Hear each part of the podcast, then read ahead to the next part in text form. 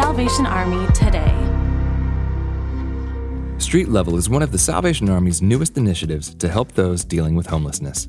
The program began operating in 2019, building off the work of Major Phil Smith, who began the outreach by walking the street with a carafe of coffee and a backpack.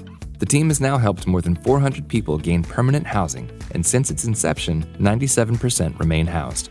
As the team travels the streets of the community, they approach neighbors living in their cars to find out what next step in their journey it will take to find housing. During the street level outreach days, the team works to engage those living in vehicles by meeting immediate needs through items like snacks and hygiene kits and identifying next steps.